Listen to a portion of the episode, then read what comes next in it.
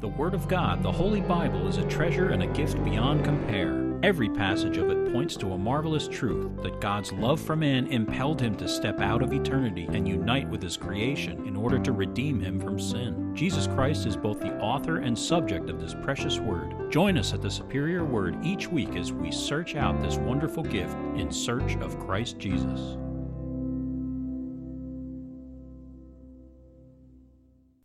Deuteronomy 1 5 through 8 is our sermon text today. Deuteronomy 1 verse 5. On this side of the Jordan in the land of Moab, Moses began to explain this law, saying, The Lord our God spoke to us in Horeb, saying, You have dwelt long enough at this mountain. Turn and take your journey and go to the mountains of the Amorites, to all the neighboring places in the plain, in the mountains, and in the lowland in the south, and on the seacoast to the land of the Canaanites and to Lebanon as far as the great river, the river Euphrates. See, I have set the land before you. Go in and possess the land which the Lord swore to your fathers, to Abraham, Isaac, and Jacob, to give to them and their descendants after them. Today, Moses will begin his words to Israel concerning what lies ahead. He will repeat the words of the Lord, saying, See, I have set the land before you. Go in and possess the land which the Lord swore to your fathers, to Abraham, Isaac, and Jacob, to give them and their descendants after them. The promise lies ahead, but what exactly is the promise? Is it the land of Canaan? Surely the Lord promised the land, and he swore to them on oath that they would receive it. However, is that the sum of the promise, or is there more? The land of Canaan is a small piece of land in the middle of a big world filled with land and people as well. If that was all there was to the promise, it would be a bit lacking. Rather, other things are promised in Scripture which extend beyond the borders of Canaan. The New Jerusalem, for example, is rather large. My friend Kathleen emailed me a joke concerning it some time ago. A man who lives in the New Jerusalem comes home from work and says to his wife, I had to go to a meeting across town today. Boy, am I tired. Overlooking any theological errors in that, it still gets the point across. Canaan is about the size of a very small postage stamp on a very large box in comparison to New Jerusalem. Our text verse comes from Malachi 4, it is verse 4. Remember the law of Moses, my servant, which I commanded him in Horeb for all Israel with the statutes and judgments. Moses is sitting on one side of the Jordan and he is compiling words which are to become a part of the law of Moses. But they are only a part of that law. Malachi speaks of Horeb. That is not where Moses is now. Thus, the words here are an extension of that law, but not the whole law. Israel was admonished to remember the law of Moses. What does that mean? Were they expected to exactingly follow every precept without fail? Well, yes, but there is more to the law of Moses than rote observance of the laws, statutes, and judgments contained within it. We will see this, and we will continue to see this as we progress through this marvelous book of law and of anticipation. Great things are to be found in His superior word. And so let's turn to that precious word once again, and may God speak to us through His word today and may his glorious name ever be praised. I've got a couple of thoughts for you today. The first is turn and take your journey. It's verses 5 through 7. Verse 5 On this side of the Jordan, in the land of Moab. Beginning our verses, the immediate thought is given to specify where the narrative is taking place. It is the same place where the book of Numbers ended Be'ever Hayarden Be'eretz Moab, inside the Jordan, inland Moab. The Christological picture must be presented. Moses is the lawgiver. The land of promise anticipates the place of God's rest, meaning a restored paradise, or as we might say, heaven. The Jordan, or the descender, pictures Christ who descended from heaven to earth. Moab means from father. As the lawgiver, representing the law, is outside of the land of promise, and as he will remain there, it signifies that the law can only bring one to the Lord Jesus, but one must go through the Lord who is from Father, meaning he is the Son of God, in order to enter into God's promised rest. The law, as Paul says in Galatians, is a tool which is given to lead man to Christ.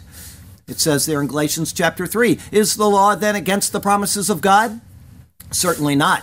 For if there had been a law given which could have given life, truly righteousness would have been by the law. But the scripture has confined all under sin that the promise by faith in Jesus Christ might be given to those who believe. But before faith came, we were kept under guard by law, kept for the faith which would afterward be revealed. Therefore, the law was our tutor to bring us to Christ, that we may be justified by faith. But after faith has come, we are no longer under a tutor. Everybody understand that? We're no longer under the law of Moses. With this understanding, verse 5 continues Moses began. Ho'il Moshe, ventured Moses. It is a rather rare word, ya'al, having been used only three times so far. When Abraham was speaking to the Lord concerning the destruction of Sodom, knowing that Lot was there and desiring to save his life, he used this word twice. For example, in Genesis 18:27 it said, then Abraham answered and said, Indeed, now I, who am but dust and ashes, have taken it upon myself, that word, to speak to the Lord. This word, ya'al, comes from a primitive root and gives the sense of undertaking something as an act of volition. Moses has voluntarily begun to speak out his words to the people of Israel. In this, it is specifically, verse 5 continues, to explain this law, saying, Be'er et haTorah hazot lemor, making distinct the law, the this, saying. The words are very specific and direct, beginning with a new and rare word, ba'ar. It is a verb meaning to make distinct or plain. It also comes from a primitive root which signifies to dig, and so by analogy, it means to engrave.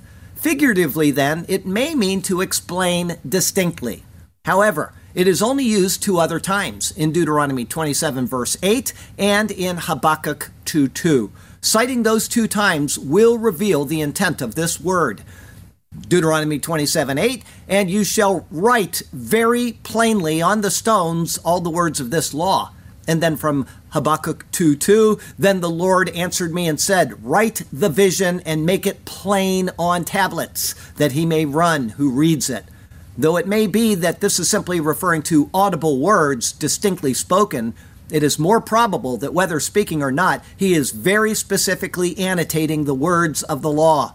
This is what Luke said he was doing in Luke 1 1 through 4. Then is what Peter said he was doing in 2 Peter 1 verse 15 while writing out his second epistle. The fact that Moses is making the words distinct indicates that the words already exist. When one inscribes a tablet with words, it is because the words are there already and are simply being transcribed either from another document or from the mind or so on. The common scholarly sentiment that is drawn from Moses' words are similar to that of the pulpit commentary. Here's what they say about this. This exposition of the law was designed especially for the sake of those who, at the time of the law, was first promulgated, either were not born or were incapable of understanding it.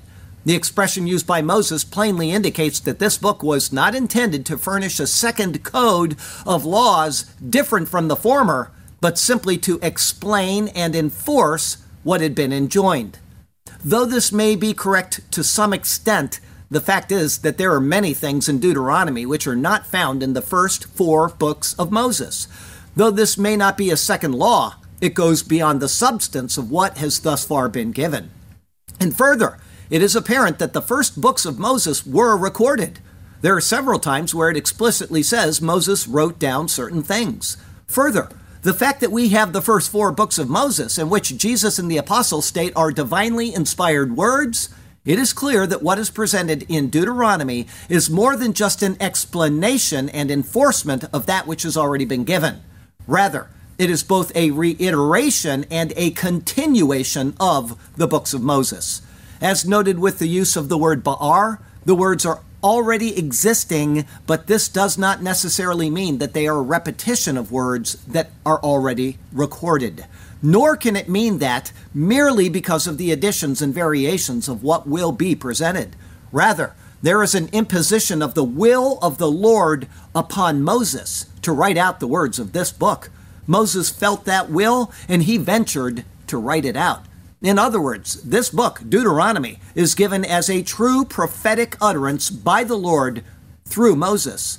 unlike the countless other times where it said, And the Lord spoke to Moses, saying, This is a word given not to Moses, but through Moses. It then may be similar to Genesis, which is clearly ascribed to Moses, but which does not contain the words, And the Lord spoke to Moses, saying. What will be presented is in the first person, and yet it is the word of the Lord. Therefore, Deuteronomy is a book of prophecy in its most profound sense, as it continues the presentation of the mind of the Lord, which began with the words Bereshit bara Elohim et hashamayim ve'et haaretz. In the beginning, God created the heavens and the earth. This continuation now says, verse 6, the Lord our God, Jehovah Eloheinu, Jehovah our God. The term speaks of the covenant which united Israel with Jehovah. Though they had been under covenant curses for the past many years for disobeying the Lord, they were still the Lord's people. The picture of those years, that of Israel's second exile and the 2,000 years of living under the covenant curses, is exactly the same.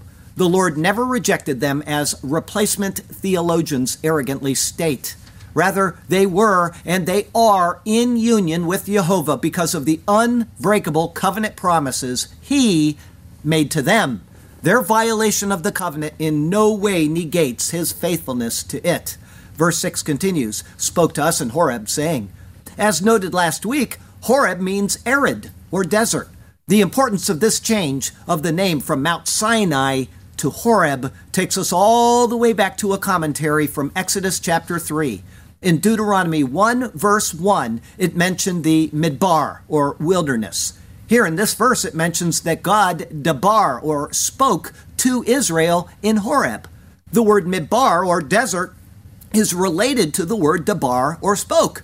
The term Mount Sinai consistently spoke in picture of the cross of Christ. Israel had rejected Christ's work and was driven into the midbar or wilderness. Now Moses relays what the Lord spoke or debar to Israel all the way back at Horeb or Arid. With this understanding, we can now return to the comments made in Exodus chapter 3. There we noted that Abarim states the following concerning these words. They say, these two root verbs are really quite adjacent in Hebrew thought. Note that the word midbar means wilderness or desert, and the related verb dabar means to speak. When Paul augments Isaiah's spiritual armor, he adds the sword of the Spirit, which is the Word of God. Words commonly protrude from one's mouth, and the mouth is typically a wet place, not a dry place. But it should be noted that the Meribah incident occurred at Horeb. That's Exodus 17, verse 6. Behold, I will stand before you there on the rock at Horeb, arid, dry place, and you shall strike the rock, and water will come out of it, that the people may drink. As can be seen, Moses used the name Horeb or arid in Exodus 17. It may seem curious that the place where God is would be defined this way. But what is it that gives life? Water. The Word of God proceeds from the wet place, meaning the mouth, and the Word of God is where the water of life issues from. Horeb. The arid place is where the water came from the rock. Paul in the New Testament says this about that account. 1 Corinthians chapter 10 all ate the same spiritual food and all drank the same spiritual drink, for they drank of that spiritual rock that followed them, and that rock was Christ. The words point to Christ. Israel arrived at Sinai and they rejected Jesus Christ. They went into the midbar or wilderness to wander until they would again come to the Word. Moses is now relaying the word of the Lord that the very word which speaks of Christ details the instruction is given to lead them to Christ. As noted by Paul, the law is only a tutor to lead people to Christ. In finding Christ, they will pass over Jordan and into the inheritance, while Moses, representative of the law, will remain outside of the promise. He will die in Moab, a picture of the law dying when one comes to Christ. After all of this, in short, we can say that Deuteronomy is given to lead the people to what they had missed. The intent of the law is to reveal Jesus. It is not an end in and of itself, but a path to find Christ. Jesus said as much right out of his own mouth in John chapter 5. You search the scriptures, for in them you think you have eternal life, and these are they which testify of me. But you are not willing to come to me that you may have life. But Jesus was even more direct in his words a moment later. He makes it absolutely clear that not only the scriptures in general, but Moses in particular spoke of him. Do not think that I shall accuse you to the Father. There is one who accuses you, Moses, in whom you trust. For if you believe Moses, you would believe me, for he wrote about me. We have seen that since the very first chapter of Genesis, even the first verse. Every single verse since then is pointed to Jesus Christ. But if you do not believe his writings, how will you believe my words? This is exactly why Malachi 4, verse 4, our text today, said that the people were to remember the law of Moses. They were to consider it, find Christ, and come to Christ. It is also why Malachi said Horeb instead of Mount Sinai. They had rejected the cross. They needed to go back to the word, which issues from the wet place while in the dry place, and pay heed to the word which issues forth life. Understanding this, the book of Deuteronomy is a book which is to be searched out with Christ in mind. If it is, then it will make all of the sense in the world. For those who cling to the law as a means to an end, they provide their own path to condemnation. For those who pursue it in the light of Christ, they will find salvation. The words which the Lord told them at Horeb, meaning Mount Sinai, were, verse 6 continues, You have dwelt long enough at this mountain. Rav lachem shevet bahar hazeh. Long enough you have dwelt at the mountain, the this. The words have not been previously seen in Scripture. The Lord said them, but until now they have not been recorded. Israel arrived in the wilderness of Sinai at the beginning of the third month of the first year after leaving Egypt. They departed on the 20th day of the second month of the second year. Thus they were at Sinai a period of 350 days. Christ had been presented to them in a thousand different ways, and I'm underestimating that if you remember the sermons. In the tabernacle, the sacrificial system, the feasts of the Lord, and in so many other types and shadows. They had been numbered, they had been ordered, they had been arranged, prepared as a people for the Lord's purposes. They had been provided with everything necessary which was needed for the fulfillment of the covenant, and it was now time to go forward and enter the land of promise. Israel could have left Horeb and entered Canaan, thus entering their rest. And 1500 years later, Israel could have accepted Jesus Christ and entered his rest. They were to depart from there and head toward Mount Zion, leaving the law and finding Christ. This is what the author of Hebrews says. In Hebrews chapter 12 verses 18 and 19, they have not come to the mountain that may be touched and that burned with fire and to blackness and darkness and tempest and the sound of a trumpet and the voice of words so that those who heard it begged that the word should not be spoken to them any more. Rather, they had come to Mount Zion. This is what Israel was told to do. It was time to leave the cross and enter the glory. Verse 7 Turn and take your journey, and go to the mountains of the Amorites, to all the neighboring places in the plain, in the mountains, and in the lowland, in the south and on the seacoast, to the land of the Canaanites, and to Lebanon, as far as the great river, the river Euphrates. Most translations do not adequately translate this verse.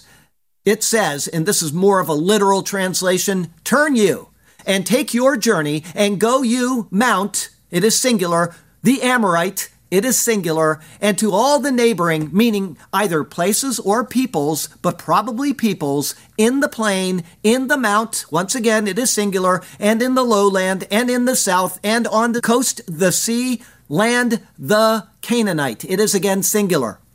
This is all one thought, explaining the land of Canaan. From there, it continues with, and the to Lebanon, as far as the river, the great, the river Euphrates. In other words, it is the land of Canaan plus what is beyond it. The specificity explains the land. The Amorite is used as a catch all name for all of the inhabitants of Canaan. Amorite comes from Amar, meaning to utter or say. Therefore, the name signifies being spoken of and thus renowned. The various areas include the Arava, or the plain. The mount signifies the mountainous areas. There is the Shephelah, or lowland, a place and a word which is new in Scripture in this verse, the Negev, or the southern area, and the seacoast. It is an overall description of the layout of the land with its varied types of geography. The additional words, which include Lebanon and the Euphrates, are given to confirm the promise first made to Abraham in Genesis 15, verse 18, and which was repeated in Exodus 23, verse 31.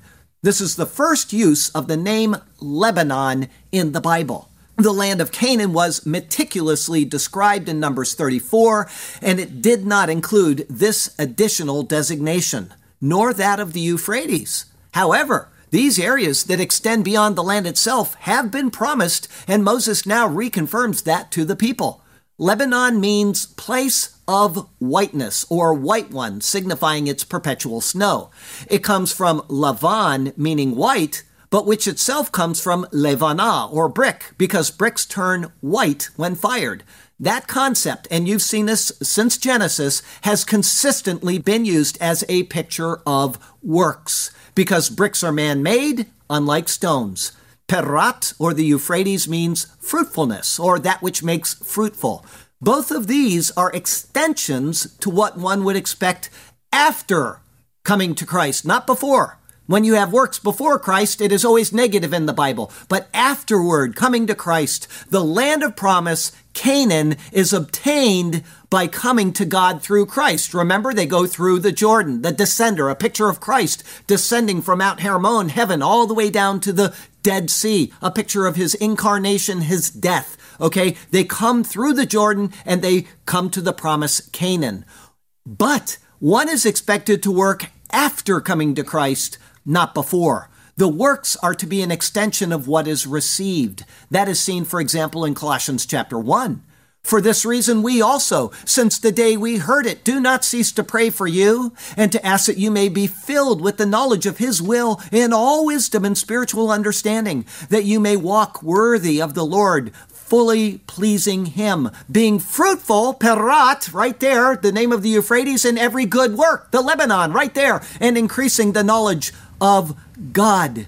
One can see that Moses is anticipating Christ and then that which stems from life in Christ. Again, the law is not an end in and of itself. This is why these descriptions, along with these additional locations, are now named. It is ingenious what God has done in Scripture. Everything points to Jesus Christ and our relationship with Him and in Him.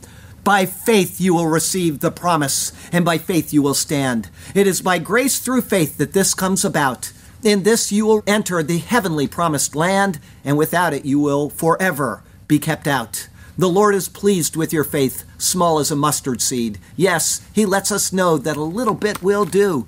That simple act is a powerful, mighty creed. With a little bit of faith, God will then see you through. Have faith and believe the message you have heard. Believe what God has said, and He will accept you. And then cling fastly to His wonderful, precious word. Have faith in God. Rest in Him, for He is ever faithful and true. Our second thought today is a heavenly inheritance. It is verse 8. Verse 8 See, I have set the land before you. This is immediately speaking of the land of Canaan. The promise was made, and it was for a tract of physical land. However, the promise actually anticipates the true land, meaning the heavenly promise. This will be explained in a minute. Verse 8 continues Go in and possess the land which the Lord swore to your fathers. Israel is a people under the Lord or in a covenant relationship with the Lord, with Moses as their head. They are instructed to go in and possess the land Jehovah swore to their fathers. This means Canaan. However, it more assuredly speaks of the heavenly inheritance where the Lord will give rest and dwell with his people. This is the purpose of all that has been seen since Genesis chapter 3 when Adam fell, but restoration at that time was promised. This promise begins to take on specificity with Israel's fathers, meaning the following men. Verse 8 continues to Abraham, Le Avraham, to Abraham. This was first promised to Abraham in Genesis 12, verse 7, and it was repeated to him several times after that. Genesis 12, 7, Then the Lord appeared to Avram and said, To your descendants I will give this land. And there he built an altar to the Lord who had appeared to him. Verse 8 continues Isaac, le Yitzhak, to Isaac. This was explicitly stated to Isaac in Genesis 26. Then the Lord appeared to him and said, Do not go down to Egypt. Live in the land of which I shall tell you. Dwell in this land, and I will be with you and bless you. For to you and your descendants I give all these lands, and I will perform the oath which I swore to Abraham your father. And I will make your descendants multiply as the stars of heaven. I will give to your descendants all these lands, and in your seed all the nations of the earth shall be blessed, because Abraham obeyed my voice and kept my charge, my commandments, my statutes, and my laws. Verse 8 continues, and Jacob, Ule Yaakov, and to Jacob.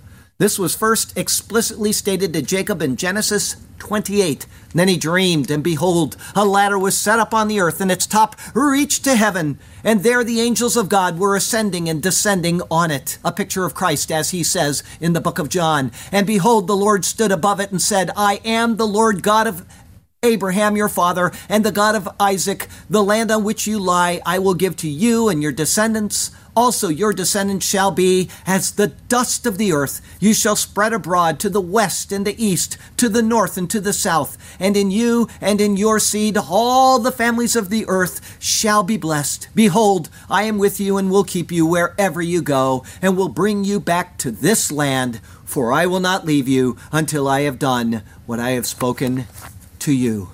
Each of these three fathers of the people of Israel was given this promise. It then extended to all the sons of Jacob, as Moses next explains. Verse 8 continues to give to them and their descendants after them.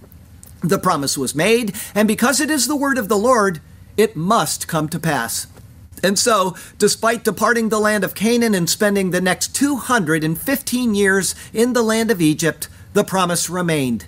The time finally came when it was to be fulfilled, and the words were spoken out to a man named Moses. On the sacred mountain, Moses beheld a burning bush, and a voice called forth to him. When he responded, Here I am, the voice then spoke forth what is now being repeated by Moses in Deuteronomy from Exodus 3. Then he said, Do not draw near this place.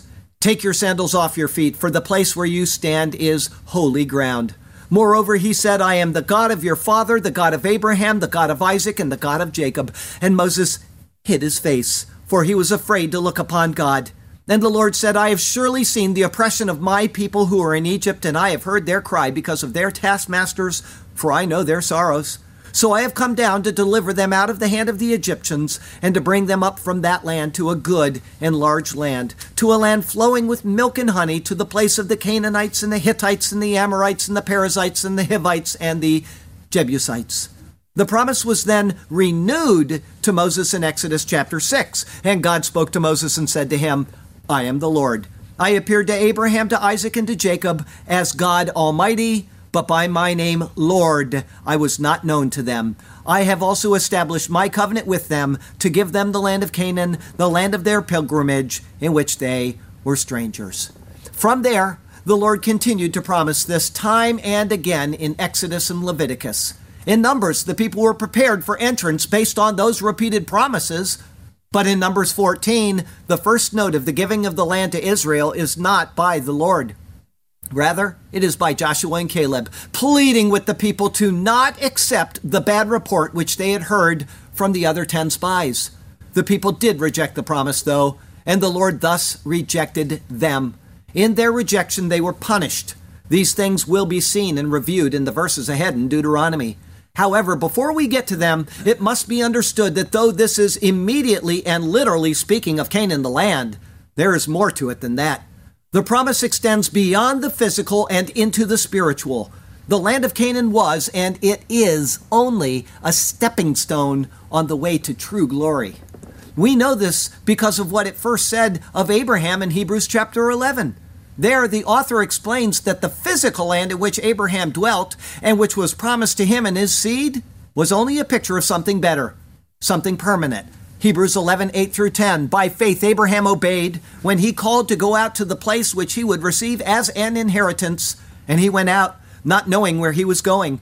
By faith, he dwelt in the land of promise as in a foreign country, dwelling in tents with Isaac and Jacob, the heirs with him of the same promise. Here it is For he waited for the city which has foundations, whose builder and maker is God. This, however, could be taken as a form of hyperbole, speaking of the promise of the actual land of Canaan in a superlative way. After all, the land was promised to be given actually to his descendants after him, but not to him personally. However, this would be an incorrect assumption. After those words, it continues to speak of Sarah for two verses, relaying the fact that she was barren and she had finally bore a child through an act of faith. From there, Hebrews then says, These all died in faith, not having received the promises, but having seen them afar off, were assured of them, embraced them, and confessed that they were strangers and pilgrims on the earth. For those who say such things declare plainly that they seek a homeland. And truly, if they had called to mind that country from which they had come out, they would have had opportunity to return. But now they desire a better, that is, a heavenly country. Therefore, God is not ashamed to be called their God, for he has prepared a city for them. The author of Hebrews, while speaking of Abraham and Sarah, then backs up those mentioned before them in his letter to Abel, Enoch, and Noah, including them in this as well. But to them, nothing was said of the land of Canaan. There was only the remembrance of Eden, the hope of the promise after the fall, and the anticipation of restoration and rest, of which Canaan was to be a type. These people could not have been seeking Canaan as a homeland because Canaan as a land did not even yet exist. Abel and Enoch were before the flood of Noah, but more importantly, Canaan is the grandson of Noah. The land which bears his name only bore his name sometime after he was born and after he settled it. Therefore, the promise of Canaan is more than just the promise of a piece of land. To further explain this, the author of Hebrews then returns to Abraham and speaks of his offering up Isaac, the very son through whom the promise was to continue. But in his words, the author then explains the importance of this. Hebrews 11, 17 through 19. By faith, Abraham, when he was tested, offered up Isaac. And he who had received the promises offered up his only begotten son, of whom it was said, In Isaac, your seed shall be called concluding that God was able to raise him up even from the dead, from which he also received him in a figurative sense. From there, the author continues with the stream of human existence, specially marked out by the Lord as people of faith who believed the promises of the Lord. He speaks of Isaac, Jacob, Joseph. Concerning Joseph, it is in regard to his bones having faith that God would give the land to Israel, and so he, knowing this would be true, gave instructions concerning his bones. They were to be taken back to the land when the promise was realized. However, it was an act of faith which anticipated more than just the act of carrying his bones back. Faith in the word of the Lord means faith in all of the word of the Lord. Joseph's faith in the promise for Israel is inclusive of the promise of Messiah. The Lord spoke of Messiah long before he spoke of the land of Canaan. It was then to be understood that the promise of Canaan was to be a promise of Messiah to come. The land as well as the line, meaning the people of Israel, are intricately united in the thought put forth in Scripture in relation to Messiah. The promise of Messiah is made, the line of Messiah is named and refined throughout the generations. The land is then promised to the line from which Messiah would come. Therefore, obtaining the land by this people of Messiah is as weighty as the naming and continuance of the line from which Messiah would come. However, because of these things, and as deflating as it may be for Israel, the people who are now back in the land of Israel, neither they nor the land is the center of attention. Abraham is said to have looked forward to the promise of a city in a heavenly country. That is not the land of Canaan, and it is not obtainable apart from the coming of Messiah. The same is true with the others mentioned Isaac, Jacob, and Joseph, and even Moses, who is next named and discussed in detail, and who is then further mentioned collectively with all of Israel when it says, By faith, they passed through the Red Sea as by dry land, whereas the Egyptians, attempting to do so, were drowned. The whole congregation demonstrated faith, and by faith they were collectively saved. From there, and as we will see in the coming verses of Deuteronomy, they will collectively lack faith and they will collectively be punished. However, individually, two had faith and they were kept through that time of punishment, weren't they?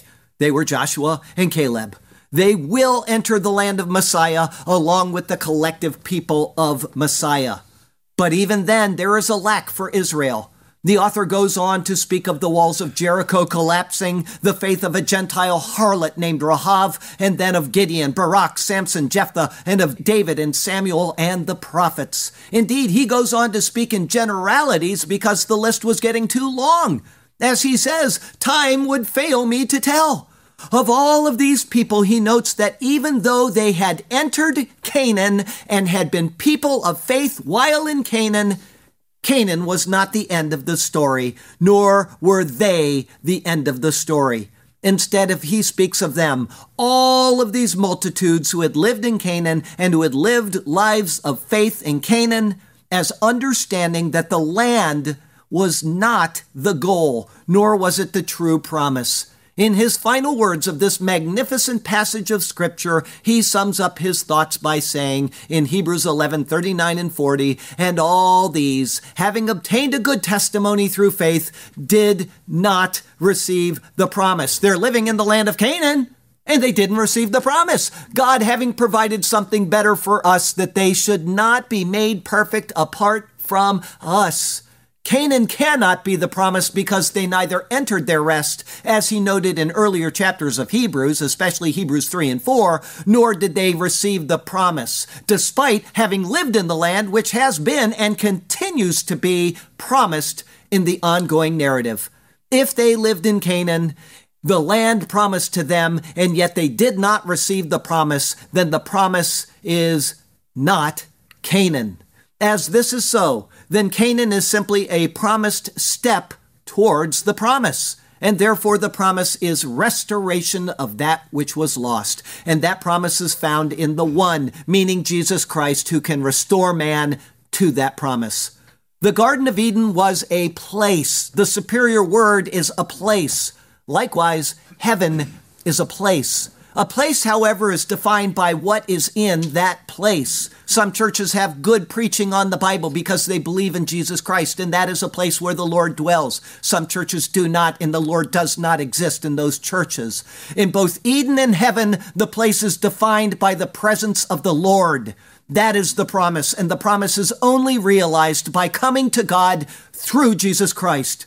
He is the hope of what is ahead. He is the way upon which one travels to arrive at that hope. He is the door through which one obtains access to that place. And He is the presence which fills that long anticipated place. In understanding this, we will be able to understand the book of Deuteronomy. It is a book filled with laws, commandments, statutes, and judgments. It is a book filled with blessings and curses, but it is a book which is not an end in and of itself, nor is the law of Moses a book of restoration, except in its fulfillment as found in Jesus Christ.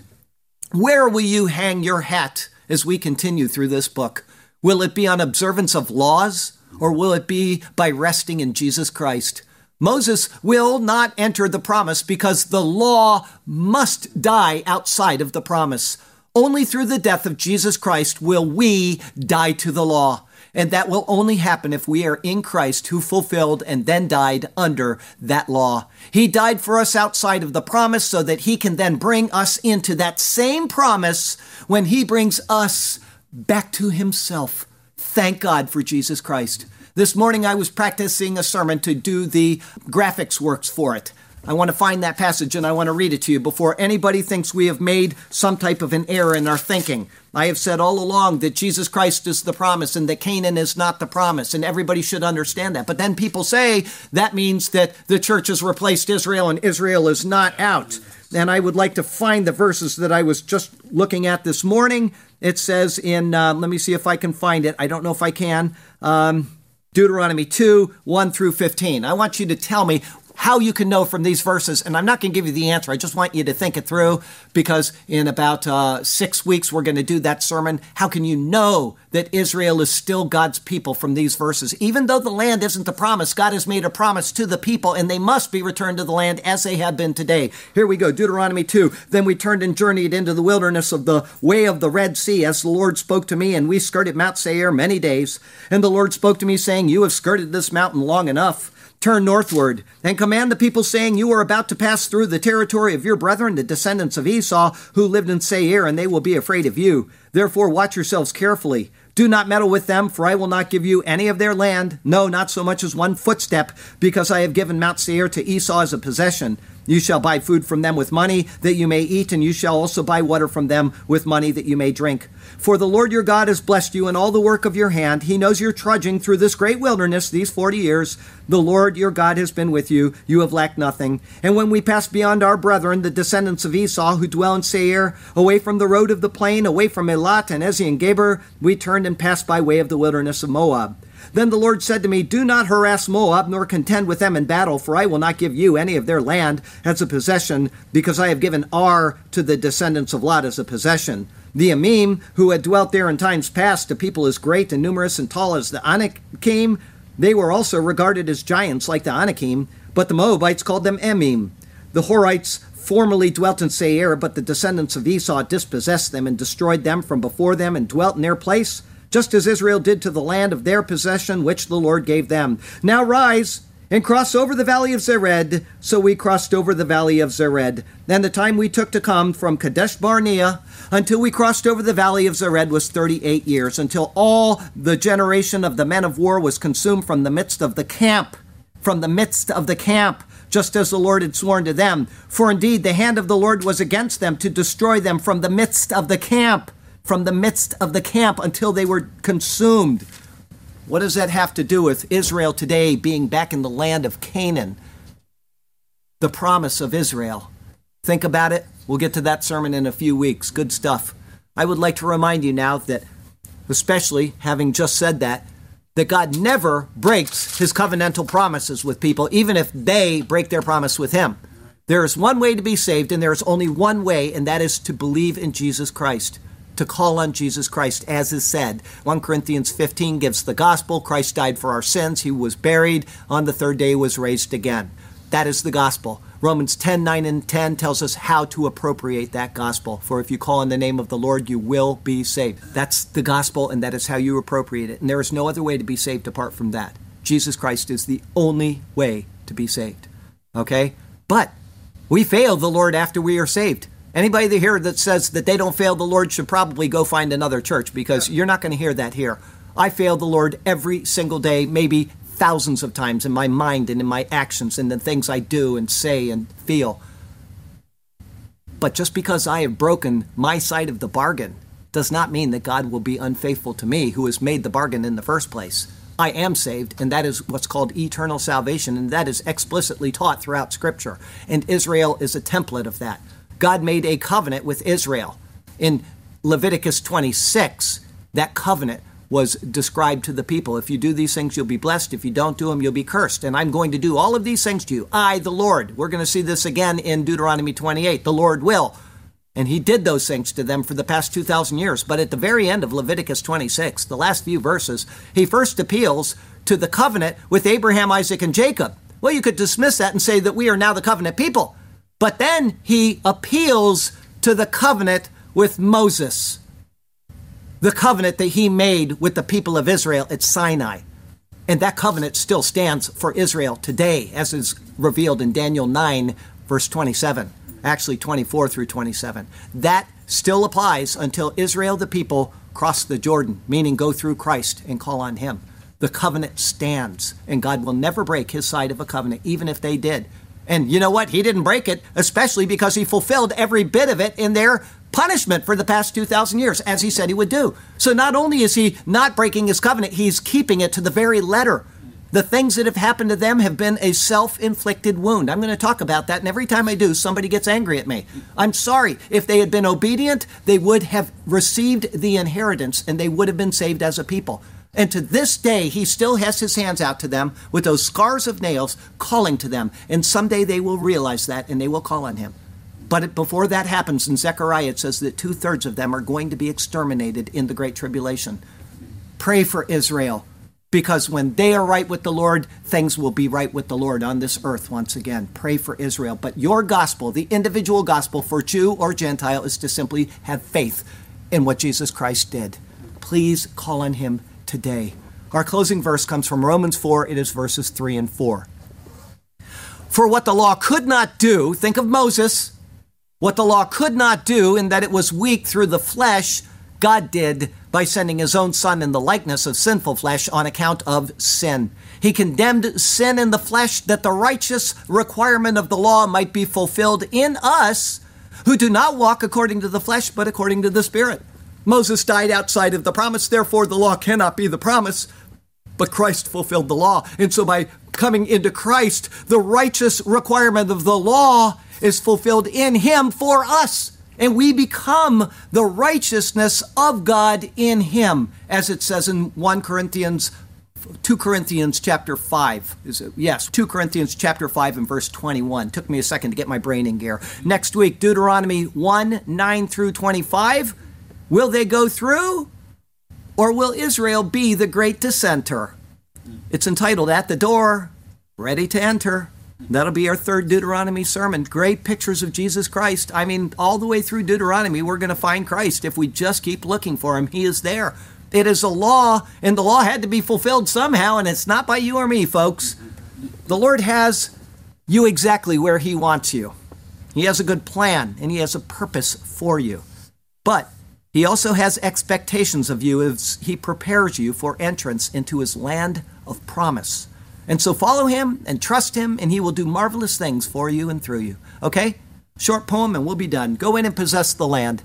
Moses began to explain this law, saying, The Lord our God spoke to us in Horeb, saying, You have dwelt long enough in this mountain. To them he was, so relaying.